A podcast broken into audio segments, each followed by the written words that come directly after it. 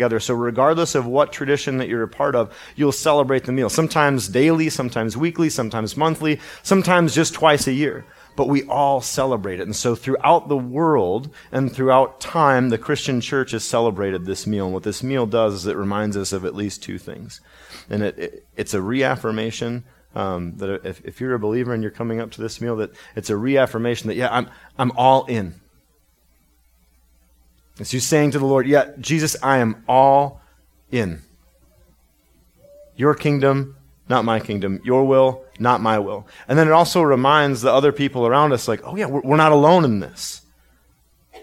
So when, when we see one another going up, it's an encouragement that says, yeah, we're not alone. We don't go at this alone. We go with other people.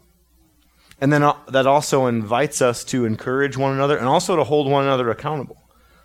So if you see me doing something that isn't righteous, you can be like, hey, Mike, you know, I, I saw you going to communion. I'm pretty sure that means that, that you're a believer and you're trying to live this way, but you're acting in a way that's, that's contrary to that.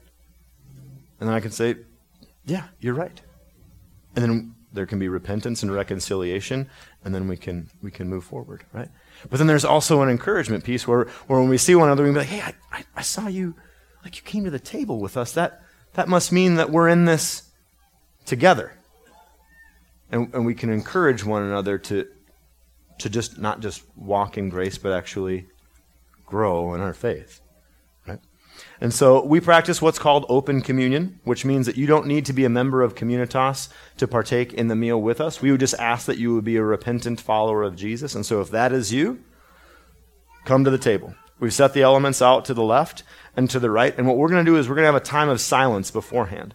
Uh, there's a lot of time that you're going to listen. We're going to we're going to sing songs, and we're going to use our mouths for that. I'm going to speak, and we're going to listen to the words. And so there's going to be a lot of auditory going on throughout our service. And if you're like me or most any other Westerner, uh, there's a fair amount of uh, of production that goes into our day as far as television, radio, podcast, internet, and a lot of stimulation.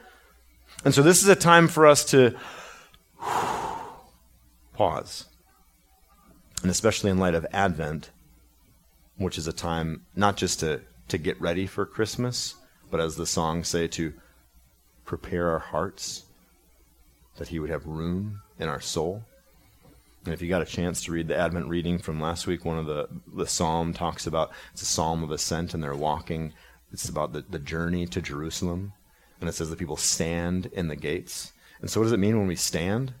Well, it means you're not walking. You, have taken a pause, and they would stand and they would look at the grandeur and the glory of God in the temple, and they would pause. And so, as we prepare for Christmas and as we prepare to make our souls a roomier place for God to, to reside, part of the way that we can do that is, is we can take some time in silence, not just to listen for ourselves, but to listen as a community. Because we said, we're, we're better together. It's better if we don't go at this alone. And so we're going to take some time and, and we're going to reflect on a few questions corporately. Who is God the Father and, and what has He done? And who is God the Son and, and how did Jesus li- live His life and how does that reflect how I could live my life? And then who is God the Holy Spirit and, and, what, is God, and what is He trying to do in and through me? And he may bring some specific names and faces, times or places to mind throughout the last week or maybe something coming up. And maybe stirring within you to move you to, to advance the kingdom in some way or to be the present kingdom in someone's life. And so as we, we're in silence, we're going to pray that the Holy Spirit would convict us of sin would confirm in us the things that we're doing that are right and that need to be continued, all that we would better convey this gospel message to the world around us that is so desperately searching for it. So I'll, I'll continue to pray, and you can continue to join me, and we'll take some time in silence. And then as you're ready, come on forward, grab the elements uh, to the right and to the left, and then bring them back to your seat, and then I'll read some words from Scripture and then we'll all partake of the meal together. And I, I know that in a room this large, there may be some people where you're going, I, I don't really know about this, this whole Jesus thing. I don't know about this, this, this whole like Christian deal, this church stuff. I'm not sure.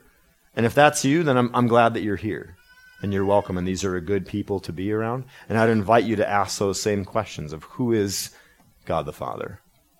Who is God the Son?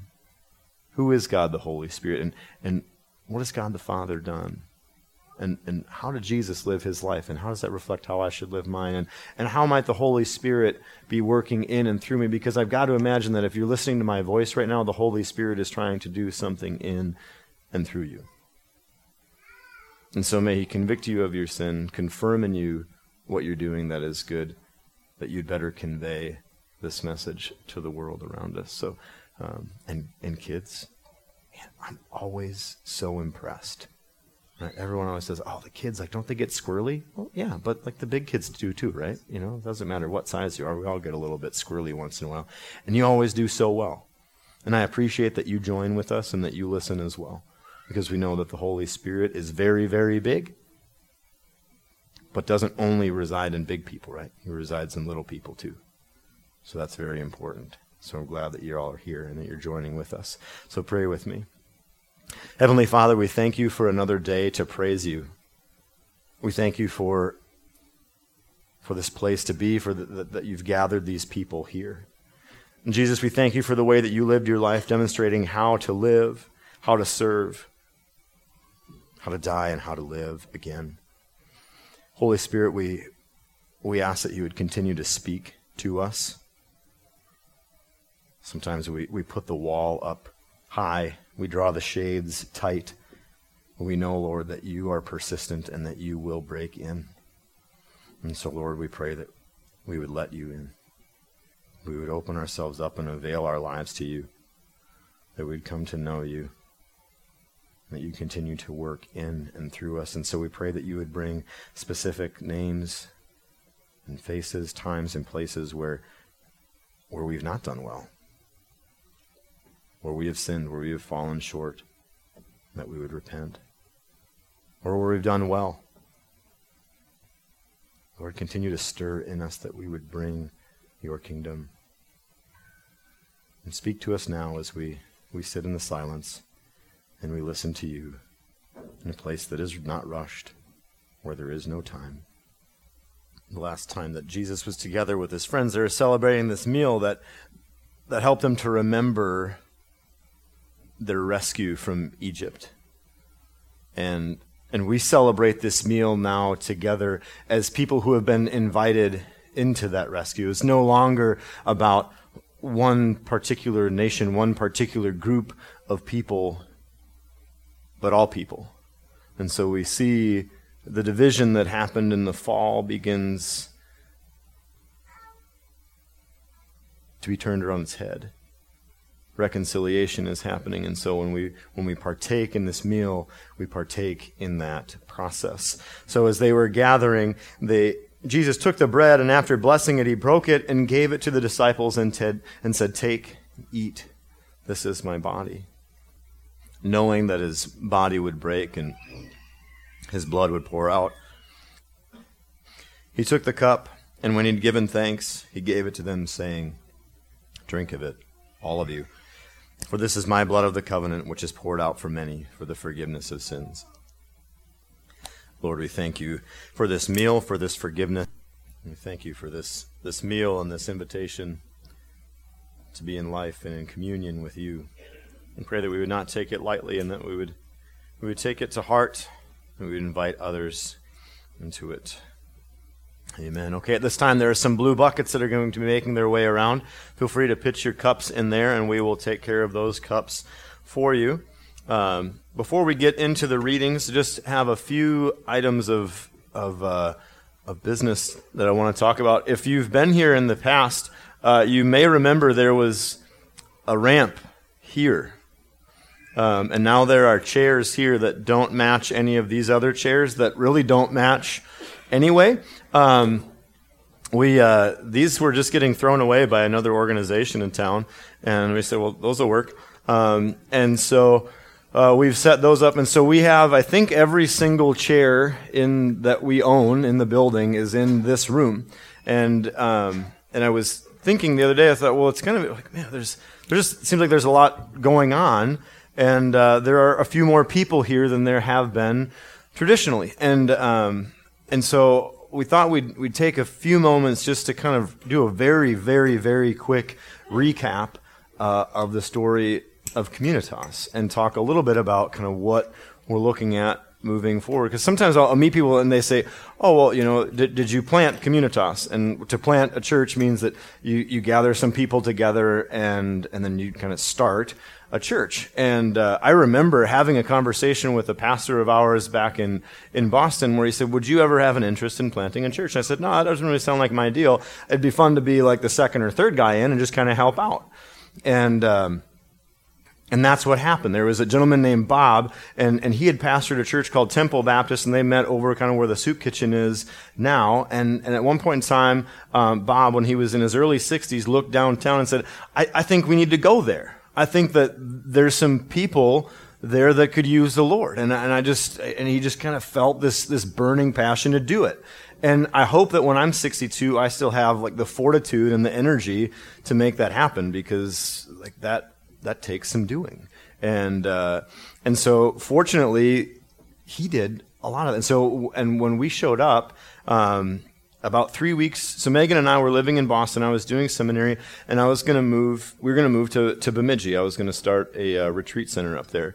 And uh, about three weeks before we were set to move, Megan said, "Well, what if we go to Brainerd um, or or Pierz and live a little bit closer to my family? What would you think about that?"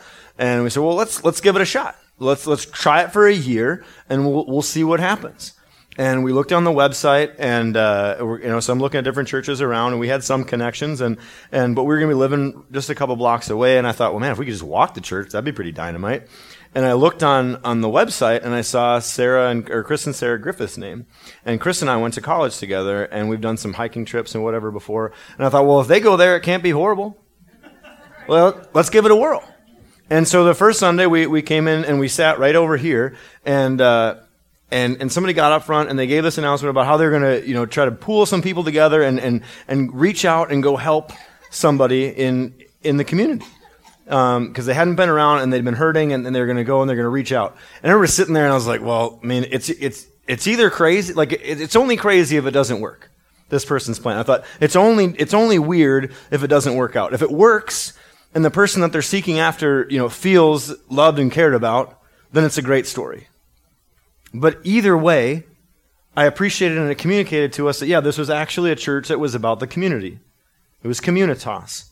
And, and I thought, yeah, if that's what these people are about, that sounds pretty cool. I'm intrigued.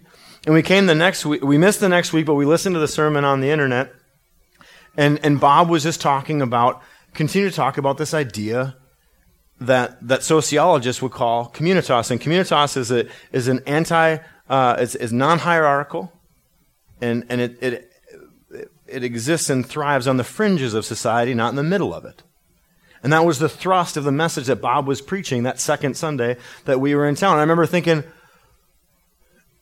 yeah, cool. I'm, I'm, I'm in. Let's, let's do this.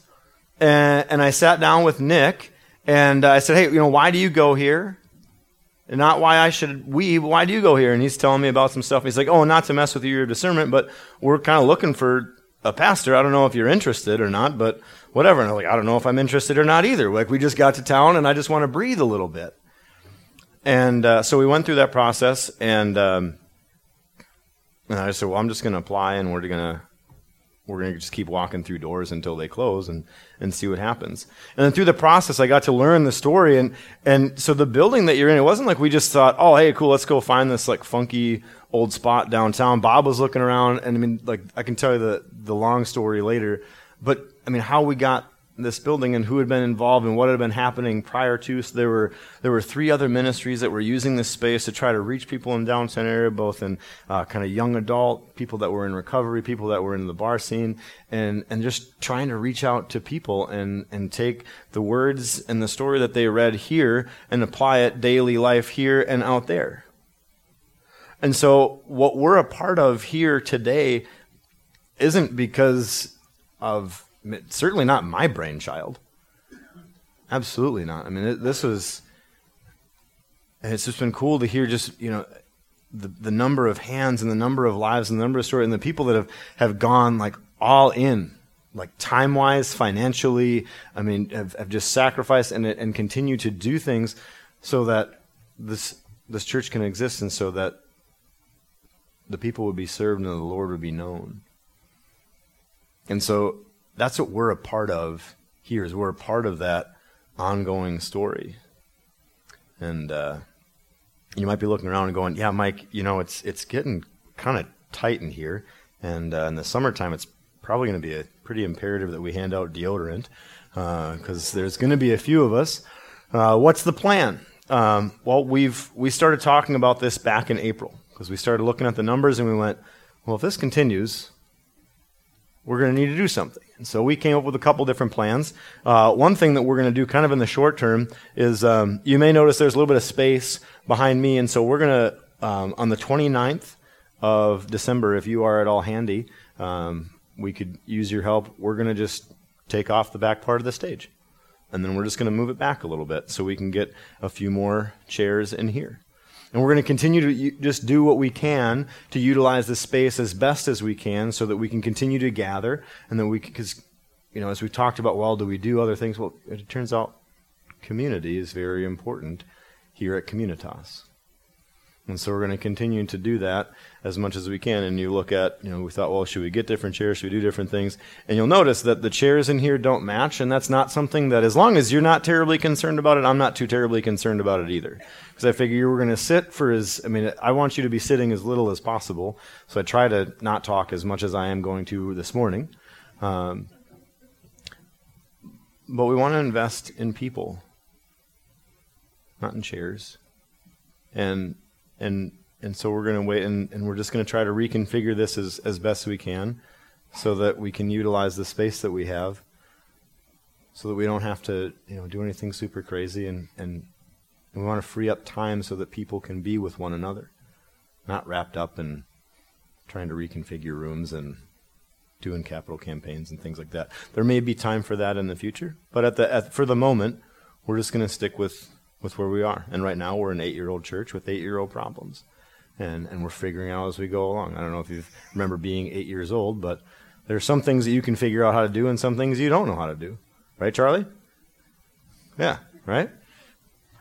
And, and if you're concerned, and we have, uh, we, we kept the ramp because we need to have people if if someone's here that needs to get up the ramp and we still have that that's we haven't forgotten about that we're not uh, putting that aside, but just so you kind of know, we are aware of the space issue, and we know that there are certain things that you know you can only cram so many people into into a place before it starts to get uncomfortable. And uh, and we've got some some ideas of how we'll continue to look into that in the future. But for the time being, uh, I just want you all to know that you're part of a story that that precedes this, that precedes me, that precedes all of us, that, that even like, that harkens back to the early 1860s when couple people when Brainerd was 1,500 people, you know, the Temple Baptist, you know what their, their goal was? Was to reach 1,000 people for Jesus. Town was 1,500 people. They're like, yeah, we want to see at least 66% come to the Lord. That's what we're a part of. So let's just keep that in the back of our mind as, as we as we go about and we think about what's what's in store for us in the future. We're we're getting there. Don't worry. All right. At this time, if we could get the uh, we've got a couple people to read. Uh, so this is the in the season of advent as we talked about so we're going to see this story go from the mountain to the manger. So we got we got four different readings that we're going to go through today. You thinking man four different readings? You know if you were with us during ephesians we did kind of shorter chunks. If you were with us during matthew you may remember that we did like two chapters at a time we read the whole thing. And i think it's important that we read the scriptures together so that we understand the context. And and if you know like that's that's inspired. What I'm doing is just commentary. Um, so if we do nothing else, it'd be important that we at least read the scriptures. So if I get the, the scripture readers to come on forward, uh, we're going to be reading out of uh, Psalms. Uh, we'll be in Psalm 72, we'll be in Isaiah 11, Matthew 3, and Romans 15. And uh, and we just we're going to follow the liturgical calendar for this month just as a way to that we would remember that we're part of something greater uh, than this here today. And we can just use that microphone over there on the far left there and um, and we're going to read it in kind of chronological order. So we'll start with the Psalm, and then we'll go to Isaiah, we'll go to Matthew, and you go to Romans. In a typical liturgical service, you, you read the Gospel last, but I think just for the sake of, of understanding the story and the, the chronology of it, we're just going to go about it in in that way. Uh, so, gentlemen, whenever you are ready, uh, we'll start with uh, Psalm 72. Uh, I hope I'm not. Is this on here? Um, I hope I'm not being forward. I was wondering if, if you're able, if you could rise to your feet as with the reading of the word.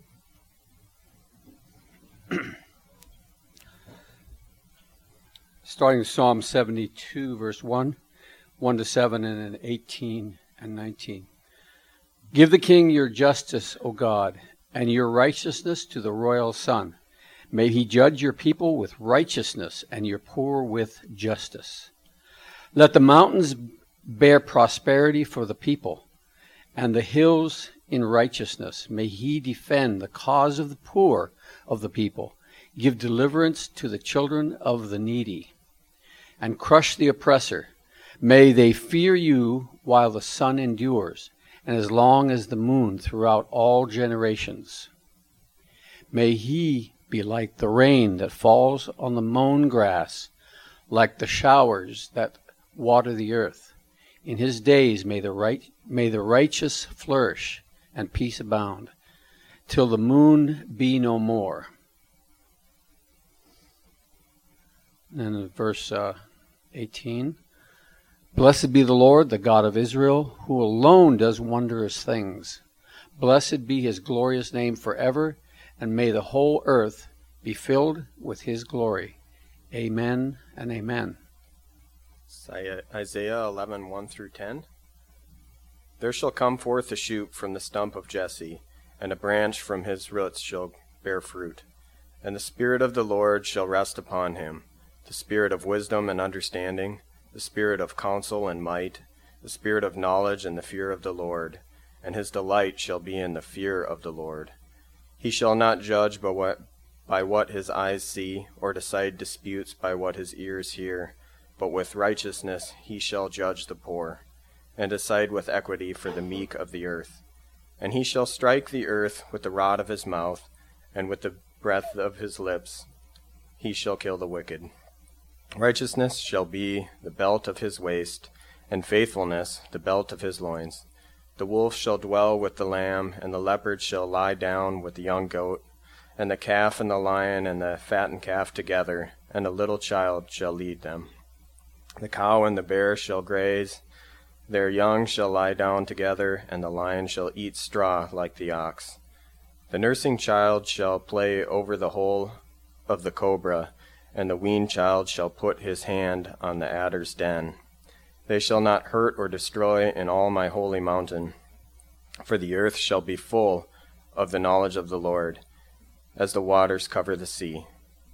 In that day the root of Jesse who shall stand as a signal for the peoples. Of him shall the nations inquire, and his resting place shall be glorious. At uh, Matthew 3 1 through 12.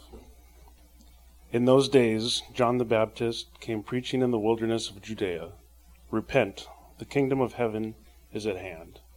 For this is he who has spoken by the prophet Isaiah, which he said, The voice of one crying in the wilderness, Prepare the way of the Lord make his path straight. Now John wore a garment of camel's hair and leather belt around his waist, and his food was locusts and wild honey. Then Jerusalem and all of Judea and all of the region about the Jordan were going about to him, and they were baptized by him in the river Jordan, confessing their sins.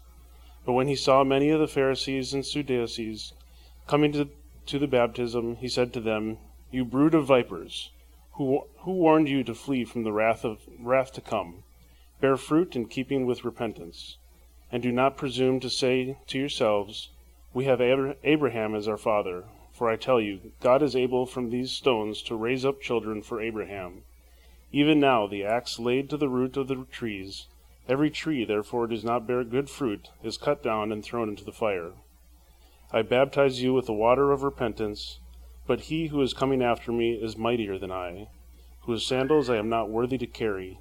He will baptize you with the Holy Spirit and fire. His winnowing fork is in his hand, and he will clear his threshing floor and gather his wheat into the barn, but the chaff will burn with unquenchable fire. From Romans chapter 15, starting with verse 4. For whatever was written in former days was written for our instruction, that through endurance and through the encouragement of the Scriptures we might have hope. May the God of endurance and encouragement grant you to live in such harmony with one another, in accord with Christ Jesus, that together you may with one voice glorify the God and Father of our Lord Jesus Christ. Therefore, welcome one another as Christ has welcomed you, for the glory of God. For I tell you that Christ became a servant to the circumcised to show God's truthfulness, in order to confirm the promises given to the patriarchs, and in order that the Gentiles might glorify God for his mercy. As it is written, Therefore I will praise you among the Gentiles and sing to your name. And again it is said, Rejoice, O Gentiles, with his people. And again, Praise the Lord, all you Gentiles, and let all the peoples extol him. And again Isaiah says, The root of Jesse will come, even he who arises to rule the Gentiles. In him will the Gentiles hope. May the God of hope fill you with all joy and peace in believing, so that by the power of the Holy Spirit you may abound in hope. Amen. Thank you, gentlemen, and thank you, Lord, for your word that we're able to read it, ponder it. Lord, we pray for the church around the world where that is not necessarily the case, where what we are doing would land them in prison, where they don't have access to to scripture in multiple translations in their native tongue, to audio versions, to visual aids. Lord, we pray that we would use these not just to to better ourselves, but to further your kingdom. Amen. Okay, kids, at this time, you can head on over toward this door here. We've got some folks in the back who have a great lesson planned for you. Lord, we thank you for these kids and for these teachers. We know that to, to disciple your children is not a second class occupation, but something that you take very seriously. And so, Holy Spirit, we pray that you would continue to speak in and through and to these teachers and these kids that they would grow in your image and that we would model what it is to follow you. Amen. I've always been intrigued when I've watched um, young men um, kind of go about life and uh, and kind of with the hope and the expectation of, of something in their life, especially when I was in when I was in college. Then when I, I lived in a kind of a batch pad for a while, and it was really funny to watch. Um, you know, the guys who were like, "Oh, I really hope that I get a girlfriend someday," and and and they had this hope, right? Like, okay, I I, I expect this is going to happen. I'm, I'm, I'm pulling for this, and um, and they kind of like sort life out, you know, as and posture themselves in a way that they would, you know, they hope or they think that will attract a, uh, a member of the opposite sex, and and they're they're hoping, right? And and then all of a sudden that moment comes where, you know, where the girl comes over for the first time, and and you'd think that they're preparing their room for surgery, right? I mean, it's just like everything just gets this deep scale clean. And, and they thought that they've been doing that for a long period of time. And I, I'm, I'm no exception. I remember, you know, there are things where it was like, oh, I think this works. And all of a sudden Megan comes along and it was like, these things don't work anymore. They're, they're gone. That's it. We're over. And, um, and so there's certain things that we do where all of a sudden you have change of mind brings about change in life because what you're hoping for is, is there and, and, and is different and, and you want that to come to fruition. Right, it's, it's, it's repentance in, in some form. Um, and so if we can back up for a moment and just talk about uh, the, the overarching story that we see in Scripture and that we're kind of invited into in Advent and that we'll see in the coming weeks. And, and so we see that, that in, the be, in the beginning, we're in a garden. And if you haven't read it, that's fine. I'm just going to kind of give you the, the just a real quick glimpse. We're, we're in a garden. sin enters, we, we, we sin against the Lord, and, and there's separation. But the, the call and the mission is still the same. The call in the garden was to, to be fruitful, to multiply, to steward it well, to take this garden and, and, and, tame the wilderness and make the wilderness into this garden. And so, and then we look into the future and we see that we're going to go from a garden in Genesis to a city in Revelation. And so we're going to continue to work this land and to build this kingdom. And so when we when you, if you listen to the the words that the guys spoke this morning that read, they read this morning, we'll see this kind of pruning language. And so we see Solomon, he gets this, this kingdom. And so we're constantly, throughout the story, especially in the Old Testament, you see that they're just constantly trying to bring unity back to the people. And so Sol- we finally get to this, this point where, where Solomon, the, the kingdom is established, and he's, he's looking, and in Psalm 72, Solomon's looking to the future, and he's hoping, there's, there's optimism. Because they finally gotten to this point where they can, breathe. I don't know if you've ever been in, in, a, in a stressful period of your life where all of a sudden you can breathe and, and you can like hope again. You can look to the future and you can kind of plan with, with some dream and, and with some expectation that what you're hoping for and hoping in will actually come to fruition, will actually be delivered. And so Solomon is, is you know, his, dad was getting chased around the countryside throughout his, his childhood. And, uh, and so finally all the, you know, the, the opponents are starting to, to become less and less and, and he's and he's looking to the future and he's and he's hoping for this kingdom and he's like yeah this like we're we're here. And, and I, I, he's going lord please help me to to maintain the, this kingdom. And and he's to screw it up a little bit um, and and he's he's going to launch off on the sociological experiment where he's going to say, "I'm going to see if if lots of sex, lots of power, uh, lots of building escapades, and uh, you know just kind of lots of various philosophical pursuits will actually lead to happiness." And it turns out it doesn't. And Solomon's a pretty good, you know, I mean, like you can't get more powerful than a king. You can't have more money than one of the wealthiest people in the history of time. And uh, I mean, like if you if you're into wine at all, like one of the largest measurements that you can use to contain wine is a Solomon. Um, so if that speaks anything about what the pursuits that he was into, okay. Um, wrote a fair number of proverbs. And, and, and so what was his hope? And his hope was, was, was in this kingdom, but he was trying to do it on his own. And then we fast forward, uh, there's a couple hundred years of civil war. The kingdom divides. And so if you read in the Old Testament and you read things about Israel and you read things about Judah, Judah's off in the north, Israel's in the southern kingdom. And, and what's happening is they're, they're kind of duking it out. I think I flipped those two. Anyway, they're kind of duking it out back and forth, and there's these series of kings, and some of them are good and some of them are bad. Most of them are bad, and most of them get worse as they go along. And then Isaiah the prophet comes along and he says, Hey, Stop. This is this is crazy.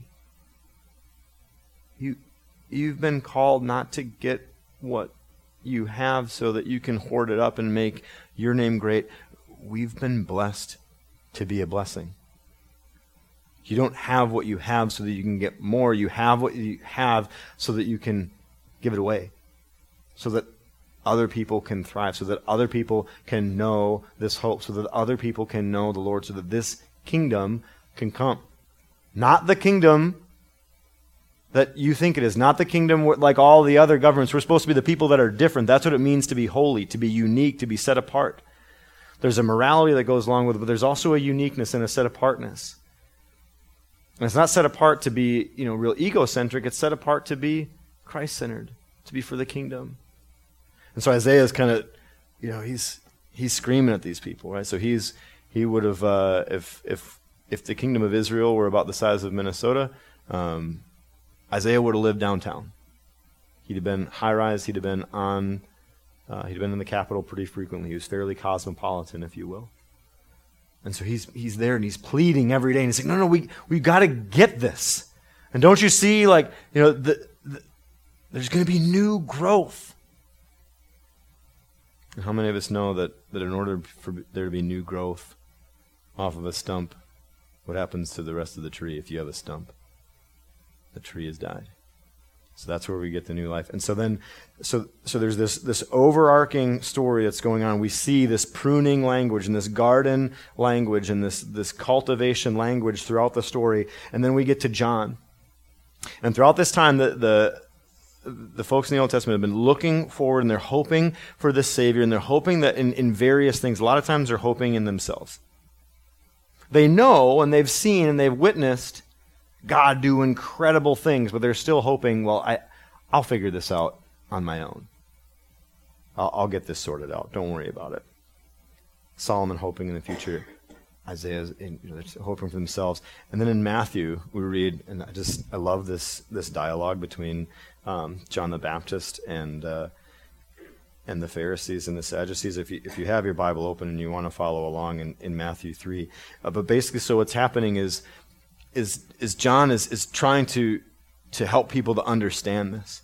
And so for hundreds and hundreds of years, the people have been, have been waiting. And, and John is like, hey, uh, the rats are coming up and they're getting off the boat. Things are getting pretty bad.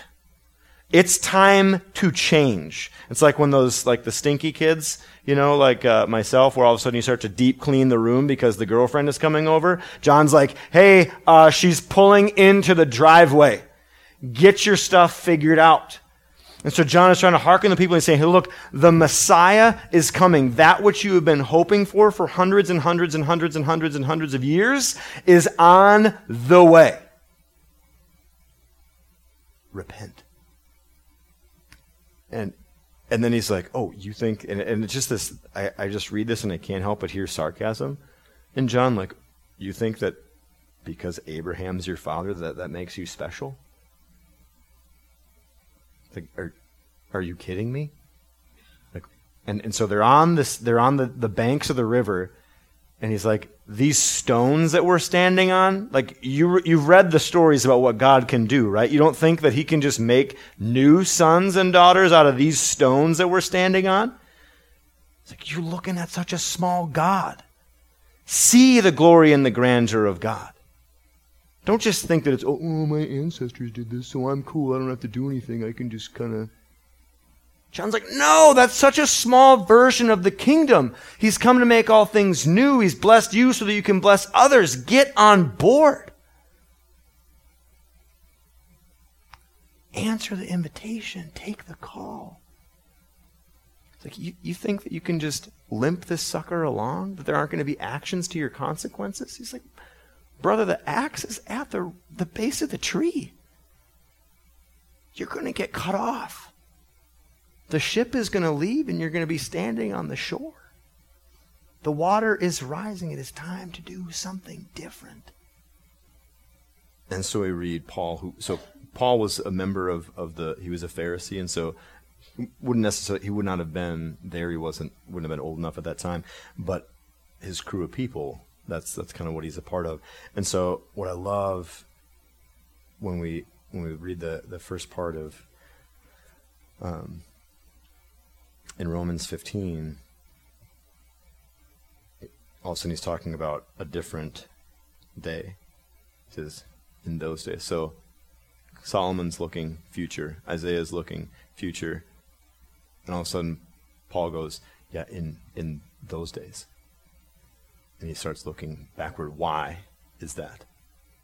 What is he looking at? Oh, there's been a cosmic shift, both personally in Paul's life. So just quick story. So Paul is is is has pretty dramatic conversion experience. Mine was like fairly slow and over over time. Paul was chasing after Christians and trying to lock them up and put them in prison, and all of a sudden he gets knocked off of his horse. And the Lord speaks to him directly and it's like, hey, uh, maybe you could not do that anymore. I have a different idea of where we should take this. Okay, and so Paul is like, hey, uh, rest of the world, check this out. Okay, so all of the Old Testament was looking forward to this moment. John was speaking about that moment that happened. And now Paul is saying, hey, everybody, that happened. This cosmic event, this cosmic coming of Christ has, has, has happened and needs to happen in your life too. Hope has arrived. And so, what is it that we need to see? What is it that these readings are trying to, to help us to understand? Is that our hope in life is in the cosmic coming of Jesus Christ. It's not in, in some future kingdom that we hope to attain. It's not in some sort of sexual prowess. It's not in, in having the best party. It's not in having the most money, in building the best business, in having the, the best constructed philosophy or theology or church plan. It's not in trying to, to do it on our own. It's not in, in the, the faith of those around us or the faith of those before us. Paul's saying, no, this cosmic event needs to happen in here. You need to recognize that there is a moment where you were going one way and you were thinking one way, and now all of a sudden you are thinking a different way and you are living a different way. And Paul's going, hey, and it's really easy to just get super enthusiastic about this, but he says, no, you need to endure. So there's going to be moments when it's going to be really good. And in those moments where it's really good, I need you to be steadfast. I need you to be steady. I need you to develop some practices, and I need you to stick to your guns. And when things are going really crappy, and if you remember, if you were here when we talked about Ephesians, so Paul is writing from Ephesus, right? And he's or he's writing from Rome, and he's he's locked up. So Paul, like Paul, isn't just writing like, hey, you know, uh, you should just endure while I'm sitting here on the you know side of the Adriatic eating olives. No, like he's people have to bring him meals because he's locked up. He gets beaten and he gets persecuted, and he eventually gets his head cut off because of this. And so when he's saying, yeah, uh, it might go badly for you. And if that's happening, I need you to, to endure too. And so it isn't just a psychological optimism or just kind of a, you know, a really good self-help kind of pep talk that we're looking at here, but it's actually a, a change within our soul. And this comes from placing our hope not just in, in something that we, you know, sometimes we think about hope and we think, oh, I hope this happens. It might or it might not. But this hope is something that there's an expectation here that this will actually happen. And Paul is saying, yeah, because it actually did. He said, I, and Paul's going, I've, I've read the Old Testament. I, I had a bulk of them memorized by the time I was 12. And, I, he's like, I'm, I'm here to tell you that this hope has come. And so you take a guy named Paul who is very prideful, very arrogant, very intelligent, and who had all the pedigree, right? I mean, he even talks about it. He's like, I was, he's like, I'm the Hebrew of Hebrews. I mean, he's, he was from the right tribe. He was of the right people. He did all the right things. And throughout his life, in multiple occasions, he'd say, No, that, that's all for naught. He says, Here is the hope. And so, why is it important that we get this hope? Because all of a sudden we become less concerned about our ego and more concerned about God's kingdom because we begin to realize that it isn't about our plan, but it's actually God's plan. And it isn't our work that does this, but God's work. Because if we don't get this, what are we hoping? Well, we just we're going to continue to just kind of hope in in other things. We're going to hope that you know it's our sexual exploits, our power struggle, our food, our diet regimen, our workout, our philosophy, our theology, these various constructs we need to actually hope in the real life presence of Jesus Christ. Because when we don't, man, we just get drained. And so if that's you, if you're in here just going, I am I'm trying really hard, but man, this this is wearing me out. I am shot. Let's look at what's draining our lives and let's get rid of it. What's the barrier between us and the Lord? Because this, the gates of, of, of repentance are never closed. Forgiveness is always on the table. There's always this invitation to come and sit and to join. But some of us we've got we've got some things in the way, don't we? And so what is it that's in the way for you? And how might the Lord, as we talked about earlier, how might the Lord be calling you to, to remove some of those things?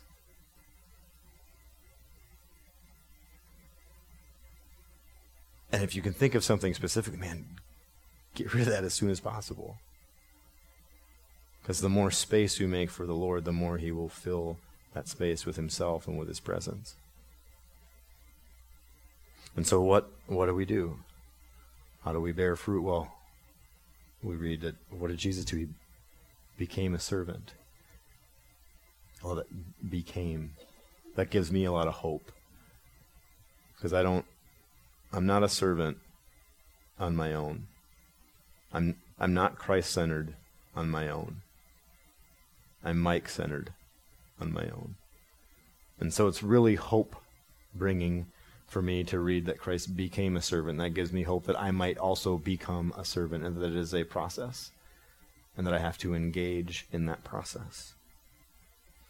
And so, what does it look like to partake in that steady persistence in times of good? And, and what does it look like to be patient in the times of, of difficulty? And I know for me personally, and what it kind of what Paul is saying at here is that we should be encouraged by the life of the Messiah and the words of the Scripture. So we read about Jesus. His hope wasn't in in riches, right? I mean, I don't. Did he have a house? Wasn't it anything that Solomon was hoping for? Was it anything that kings that, that Isaiah was talking about?